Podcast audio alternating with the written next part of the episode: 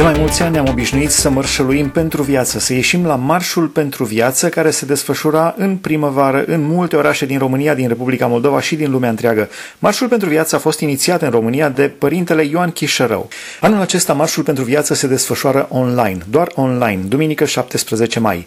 Părintele Ioan Chișărău de la Timișoara a început, a, a inițiat acest Marș pentru Viață. Din arhiva postului nostru de radio am selectat câteva înregistrări. Părintele Ioan Chișărău ne spunea cu ani în urmă ce reprezintă reprezintă acest marș? Cum a început, cum a debutat și care este rolul acestui marș pentru viață? Eu aș dori oarecum să încep puțin mai, o dacă mai dinainte despre cauzele care au dus la acest marș și din ce cauză, din ce cauză se manifestă, aș zice eu, așa o apatie și o indiferență vis-a-vis de acest marș. Îmi dați voie? Vă rog, sigur că da. Deci, eu consider că cauza principală uh, pentru care este această apatie și indiferență vis-a-vis de ceea ce facem noi uh, în fiecare an, eu cred că uh, cauza principală este uh, pierderea simțului păcatului.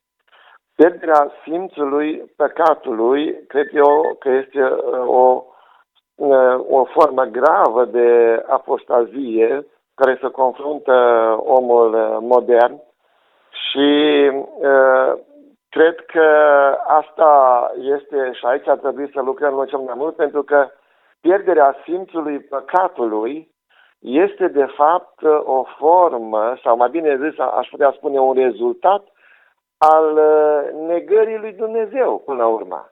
Nu? Dacă păcatul este ruperea legăturii filiale cu Dumnezeu în scopul trăirii propriei existențe, în afara ascultării de El, atunci păcatul nu este numai negarea lui Dumnezeu, ci și trăirea ca și cum El n-ar exista. Ștergerea Lui pur și simplu din viața cotidiană.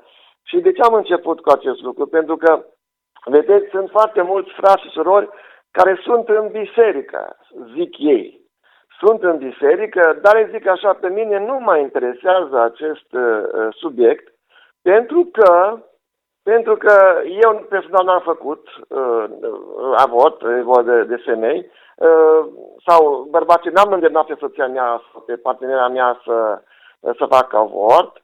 Uh, deci, în cazul acesta, eu n-am ce să fac acolo, uh, n-am, nu, nu, nu trebuie să ajung acolo. Dar, se uită un, un, un singur lucru, și anume că Domnul Isus Hristos, cel care n-a cunoscut păcat, El s-a făcut păcat pentru noi.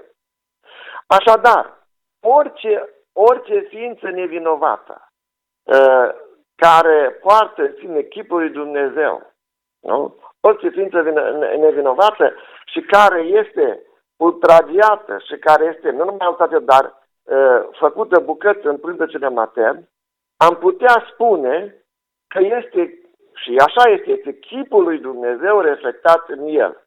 Atunci fie frate și sora, nu? care spui că tu ești de partea lui Hristos, nu ți este milă de acest chip al lui Hristos bazjocorit în copilul născut? Tu, care zici că nu te interesează deloc această problemă, Oare, îți pun în această întrebare, de ce nu vrei să te faci și tu spectacol, așa cum s-a făcut Hristos spectacol, nu pe cruce? E adevărat, unii nu vin la acest, nu vin la acest uh, marș pentru că pur și simplu zic că nu vreau să, să, să fiu uh, uh, bajocorit de colegul meu, de uh, vecinul meu, de uh, și așa mai departe. Nu? Sau unii, unii, unele grupări religioase spun eu nu, eu nu militez pentru opirea avortului, că ce vor spune guvernanții? Nu? Nu, mă duc, mă duc cu, cu voi, dar, dar nu, nu, nu, nu vreau ca să se oprească avortul, pentru că nu vreau să mă pun rău cu guvernanții.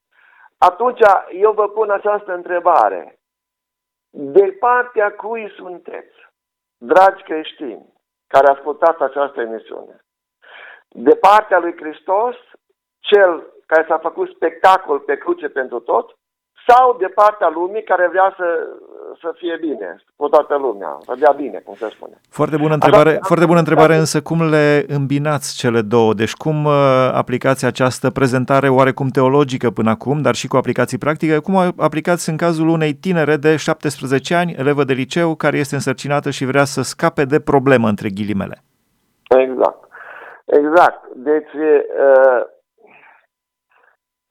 în primul și în primul rând, cum am spus, când e vorba de așa ceva, deci lucrătorii în, în, de Evanghelie, mă refer la preoți, pastori, trebuie să vorbească în permanență de acest păcat.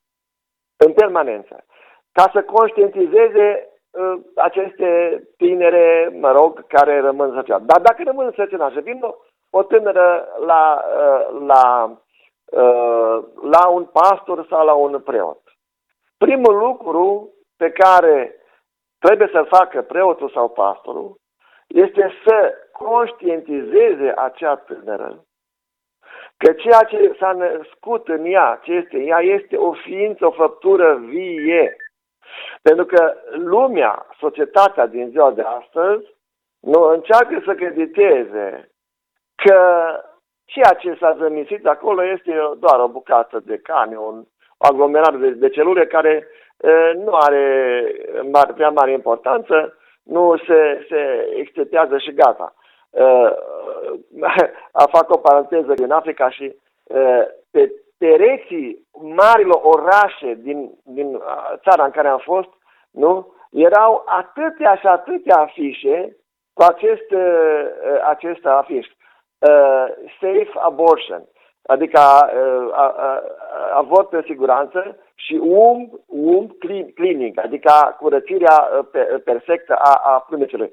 Deci, ce vreau să spun, societatea, societatea din ziua de astăzi nu creditează uh, acel copil care s-a zămisit în prima clipă, chiar și în stare de zigot, credează că nu este nimic. Nu este nimic, se poate fi eliminat. Ei, trebuie în primul rând să conștientizăm această tânără de acest fapt și uh, mijloacele moderne pe care le avem acum la dispoziție uh, pot să uh, o convingă pe tânără. Mă rog, dacă e la un anumit nivel. Dacă nu, dacă nu, atunci putem spune așa, draga mea, chiar dacă ești respinsă de, de către familie, chiar dacă ești respinsă de iubitul tău, de, mă rog, de partenerul tău, noi te ajutăm.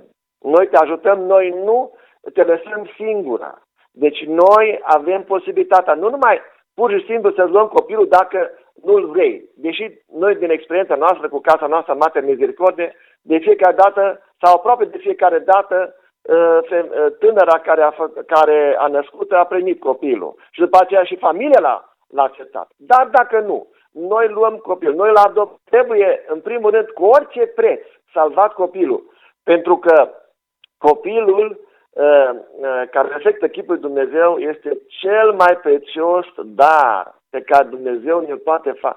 Poate nu există catastrofă mai mare uh, decât pierderea unui copil. Nu există orice catastrofă naturală, luați-o noastră, nu există mai mare decât pierderea unui copil. Nu? Este sfârtecarea, batjocorirea chipului lui Dumnezeu um, um, în defectat în acel copil. Mă amintesc, uh, uh, dragă frate Ioane, de filmul acela Silent, care nu e cine știe ce grozăvie de el, dar am amintesc scena aceea uh, a filmului în care creștinii erau puși să facă ce?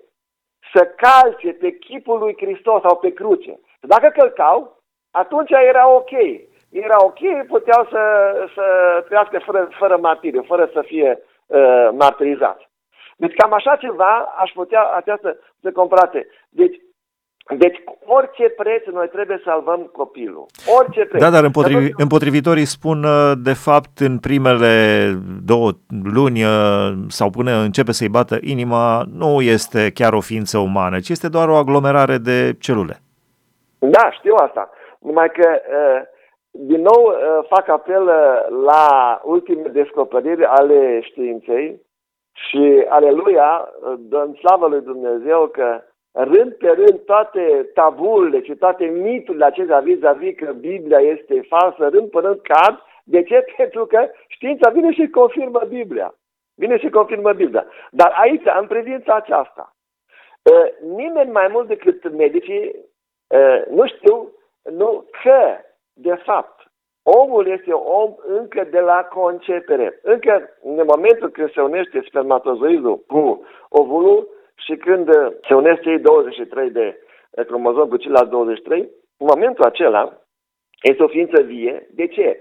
Pentru că așa numita știință, mai nouă acum, citogenetica, care se ocupă cu studiul celular, a demonstrat că cea mai mică unitate genetică, nu gena, nu poartă în ea, poartă în ea toate caracteristicile, trăsăturile unei ființe uh, mature, nu? Deci în această genă intră, de exemplu, până și culoarea ochilor, amprentelor, totul, totul este un, o ființă vie în miniatură. Și asta este problema, că știința de astăzi confirmă ceea ce uh, cuvântul Dumnezeu a spus întotdeauna. Nu, nu ucide, nu ucide ființa uh, care s-a zămislit în, în pântecele, în pântecele uh, unei mame. Avort este un deicid. De ce? Pentru că omorâm chipul lui Dumnezeu nu defectat în acel copil. Da, Dumnezeu să ne dea înțelepciune uh, cu o floare poți să faci primăvară și mi-amintesc că am avut un interviu cu directorul laserului de la Măgurele, uh, un uh, Așa. academician uh, renumit, care spunea, vorbeam despre lumină și foarte interesant am ajuns la concluzia, dânsul specialist în fizica nucleară, da. spunea că una dintre cele mai puternice forțe din univers este lumina. Corect. Mai puternică decât buldozere, decât ciocane, decât absolut orice. Laserul devine mai puternic decât forța nucleară lumina, cu un exact. foton care nici măcar nu are masă, cu un credincios care nu contează, un om simplu, ca mine, ca dumneavoastră, ca oricare. Suntem oameni simpli, nu contăm în calculele celor mari. Dar putem deveni da. o forță care schimbăm valorile. Exact. M-am amintit acum, dacă ai pornit de lumină, oare de ce Domnul a spus prime, da, să fie lumină? De ce oare? Da. Să fie lumină a fost, prim, a fost primele cuvinte ale creației, nu? Să fie da. lumină. Ei, ă, legându-mă de acest, această descoperire a acelui academician, ă, eu mă leg de o altă ă, descoperire și anume, poate știți că s-a decriptat codul genetic. Da, da, da. S-a decriptat codul genetic. Și atunci, dacă s-a decriptat acest cod genetic, încă o dată vă, pot, vă, vă spun, știința confirmă nu? ceea ce noi știm, doamna, ca și creștini, nu? Că omul este om încă de la, de la concepere. Ați urmărit o înregistrare din fonoteca postului nostru de radio cu părintele Ioan Chișărău despre Marșul pentru Viață. Dar așa cum vă spuneam, anul acesta se desfășoară online datorită pandemiei de coronavirus. 17 mai este ziua când Marșul pentru Viață se desfășoară online. Avem un interviu în continuare realizat de Cătălin Vasile de la Prodocens Media cu Alexandra Nadane de la București, care se ocupă de organizarea online a Marșului pentru Viață a fost o perioadă dificilă pentru toți oamenii, pentru că n-am mai trecut prin asta în perioada recentă. A trebuit să renunțăm la multe drepturi uh, sociale, însă pentru noi uh, a fost o, o provocare. Cumva activitatea s-a mutat în mare parte în mediul uh, online, din cauza restricțiilor, dar și prin faptul că dintr-o dată au apărut foarte multe nevoi. Epidemia a generat o criză socială, mulți oameni au rămas fără loc de muncă, au început să, să crească numărul de cazuri de crize de sarcină care ne-au solicitat uh, sprijinul și în același timp am vrut să și venim în sprijinul celor care stau acasă în această perioadă pentru a-i ajuta să-și petreacă timpul cu folos. Hai să mergem puțin în urmă cu câteva luni, mai exact în perioada uh, lunii martie, la începutul lunii martie, când ne apropiam cu pași, uh, să spunem, repezi de ceea ce însemna 26 martie și noi aici ne pregăteam să dăm o transmisiune live din, uh, din București, din Parcul Tineretului, din Piața Unirii, tot marșul plecând spre uh, Parcul Tineretului. Evenimentul pe care în fiecare an uh, voi îl organizați împreună cu multe alte orașe din țară și care anul acesta a rămas în, în așteptare și care va avea o nouă formă, din fericire. Mă bucur că putem face lucrarea. Hai să ne întoarcem puțin. Uh, am zis că Marșul pentru Viață rămâne și anul acesta valabil, se va face, se va face online. Dar înainte de asta, uh, dacă ar fi fost să fie totul ok, mi-aduc aminte acum 2 ani, dacă, nu știu dacă tu ți-aduci aminte, ți asigur ți-aduci aminte, a fost o iarnă aprigă la Marșul pentru Viață, în care, practic, uh, mi-aduc aminte, n-am putut să filmăm atunci, n-am putut să dăm la evenimentul datorită zăpezilor și era foarte, foarte... Uh, atunci când, uh, deși a fost foarte frig și totuși a fost o mulțime de oameni, mi-aduc aminte, deci am mai trecut marșul de viață prin momente din astea dificile, dar ca anul acesta să se ducă, practic, din mediul real în mediul online, nu s-a mai întâmplat. Marșul de anul acesta, după câte știu eu, ar fi trebuit să fie cel mai mare marș la număr, referitor la numărul de localități din țară și din Republica Moldova. Cred că aproape 600, nu? De confirmări au fost înainte. 900. Ai, de bine. Deci era 9, nu Peste 900 de localități din România și Republica Moldova. 900, vă dați, uh, stimați prieteni, 900 de orașe care s-au anunțat ca coorganizatoare acestui eveniment major și mă bucur că se întâmplă asta în România și în Republica Moldova. E, acum, cu siguranță, vor fi mai mulți. De ce? Pentru că ne întoarcem în viața virtuală, așa cât o putem uh, duce și așteptăm o participare nu de 900 de localități, aș spune eu, sau nici măcar, uh, și poate 900 de mii de participanți, de oameni care sunt online și care fac ceva, postează, scriu. Mă întorc înapoi la, la poveștile uh, reale. Ai avut multe ocazii să stai de vorbă cu oameni și, pe de altă parte, criza aceasta, am spus că a amplificat situația asta de criză și cea mai mare problemă pe care o avem este incertitudinea. Nimeni nu știe ce va fi, cât va ține. O relaxare, dar nu știm ce se va întâmpla după această relaxare. S-ar putea reveni, putem duce viața înainte, greu de spus în aceste momente. Vreau să spun următorul lucru și te întreb de fapt. Pe lângă discuțiile pe care le aveai de obicei și în vreme, să spunem, de cât de cât bune condiții, a apărut ceva deosebit în această perioadă care să accentueze nevoia de sprijin a mamelor cu copii, a familiilor cu copii, a mamelor în criză de sarcină. Adică simți că, în afară de numărul de cazuri, dar ceva care, uh, să spunem, a crescut în mod uh, vertiginos. Aș spune eu, poate, Uh, lipsa celor necesare. Mă gândesc la resursele minime pentru o mamă să-și casă copilul. Sau tu știi mult mai bine. Uh, sau, hai să spun, care e cea mai mare nevoie acum a celor care apelează la tine, uh, la voi, la centrul de consiliere? În primul rând, frica a fost cea mai mare problemă. Pe de o parte, erau femei care au aflat că sunt însărcinate și uh, nu știau ce o să se întâmple. Exista frica de a uh, lua virusul, de a fi infectată. Uh, teama de uh, cum o să nască și în ce condiții. Am avut inclusiv solicitări. Ne-a scris la un moment dat o doamnă din Suceava atunci când spitalul județean Suceava era închis și cazurile um, de femei care urmau să nască au fost direcționate către alte uh, spitale din jur sau chiar au fost cazuri în care Și atunci uh, situația de criză din focarul de COVID de la Suceava a generat foarte multă presiune și teamă, care Desigur, această presiune s-a extins și la nivelul restului țării, pentru că, așa cum știm, o perioadă de timp, uh, controlele, investigațiile medicale uh, care nu erau esențiale au fost suspendate și atunci ele nu uh, puteau să meargă fizic la spital, să-și facă ecografii, să-și facă anumite controle. Vorbim tot despre o distrugere incredibilă și anume peste un miliard de copii au fost uciși prin avort. Începând din anul 1923 până astăzi, la nivel planetar, peste un miliard de copii au fost uciși datorită avortului. La sfârșitul lunii ianuarie, la Washington DC, a avut loc Marșul pentru Viață, la care a participat și președintele Trump, care spunea cu ocazia acelui eveniment. It is my profound honor to be the first president in history to attend the March for Life.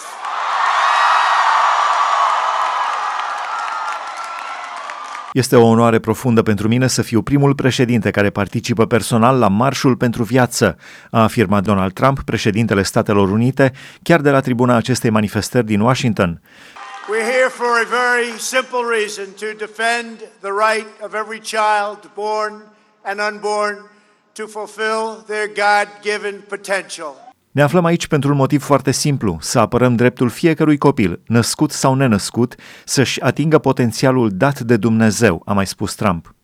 Actualul președinte al Statelor Unite este primul președinte în exercițiu din istorie care a participat la cel mai mare meeting anual anti-avort și pro-viață, pentru viață din America și din toată lumea. O tânără, Julia, a declarat pentru BBC, nu sunt neapărat pro-Trump, dar apreciez faptul că președintele Statelor Unite este aici. Altcineva a declarat, fără îndoială, el este cel mai pro-viață, pro-familie președinte al libertății pro-religioase pe care l-am avut vreodată. Trump s-a adresat zecilor de mii de protestatari pentru viață în apropierea Capitoliului Statelor Unite. Până acum, niciun președinte nu a participat la marșul care se află la doar câțiva pași de Casa Albă, deși președinții republicani precedenți, inclusiv George W. Bush și Ronald Reagan, s-au adresat participanților prin intermediul unor mesaje. Alegătorii care susțin limitarea avortului constituie un segment cheie pentru Trump, care le solicită din nou sprijinul la urne la alegerile de anul acesta din noiembrie. Anul trecut, 17 state americane au adoptat o formă de restricție a avortului, potrivit Institutului Goodmacher, care promovează cercetarea accesului la avort, mai scrie BBC. Ne rugăm, ne rugăm și pentru președintele Iohannis, Dumnezeu să îl ajute și să-i dea înțelepciune. În continuare, corespondență telefonică din Statele Unite de la avocatul Peter Costea. Pe 24 ianuarie, domnul Trump într-adevăr a participat la Marșul pentru Viață, care s-a ținut la Washington, capitala Americii. Acest Marș pentru Viață este un eveniment național care comemorează legalizarea avortului în Statele Unite în ianuarie 1973 printr-o decizie a Curții Supreme. De atunci încoace, în fiecare an, tot mai multe persoane participă la acest marș, vremea însă afectând și a numărul de persoane care pot participa. Participarea domnului Trump la marș e notabilă pentru că e prima dată când un președinte american participă la un marș pentru viață. E un exemplu bun care ar trebui imitat, în opinia mea, în toată lumea. America a avut mulți președinți creștini din 1973 încoace, dar în acești 47 de ani care au trecut de atunci, niciunul dintre ei nu a participat. În 2016, la alegeri, Trump a subliniat poziția extremă a contracandidatei lui Hillary Clinton cu privire la avort. Spunea el, dacă mergeți cu ceea ce spune Hillary, în luna a noua puteți să-l scoateți pe copil și să-l smulgeți din pântecele mamei lui, chiar înainte cu câteva minute de nașterea copilului. Prin avort.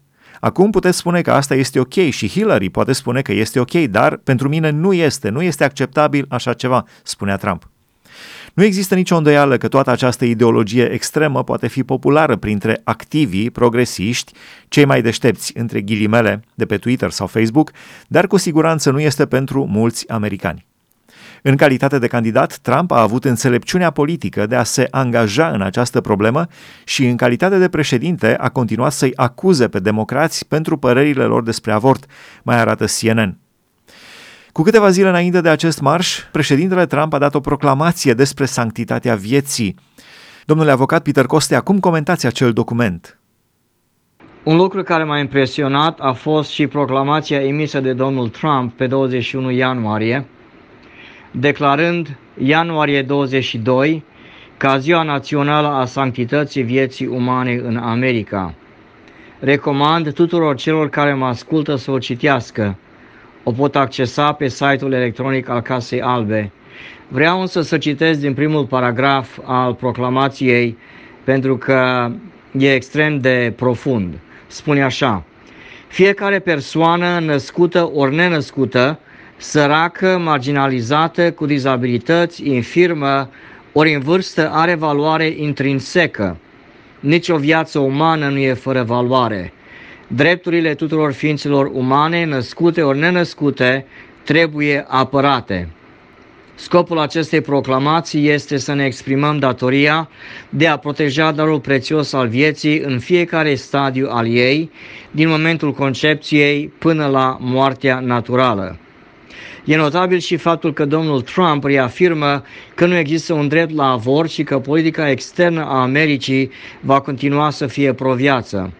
Proclamația, de fapt, menționează și faptul că 24 de țări ale lumii, începând cu Statele Unite, au declarat că ființele umane nenăscute au dreptul la viață. Împreună aceste țări au peste un miliard de ființe umane. În opinia mea, aș dori ca și în România evenimente de acest gen să aibă loc, iar demnitarii politici ai României să adopte și ei declarații similare. Dumnezeu să le dea înțelepciune demnitarilor și decidenților politici din România să aleagă viața, nu moartea. Dumnezeu să le dea înțelepciune, mai ales având în vedere faptul că România e împreună cu Rusia singurele țări de pe planetă care și-au ucis prin avort un număr egal cu al populației în viață. Deci mai mult, aproximativ 22 de milioane sau mai mult de 22 de milioane uh, au fost de români, de copii nenăscuți, uh, români au fost uciși prin avort uh, din 1900, din anii 50-60 până astăzi. Dumnezeu să ne dea tuturor înțelepciunea să alegem viața, nu moartea.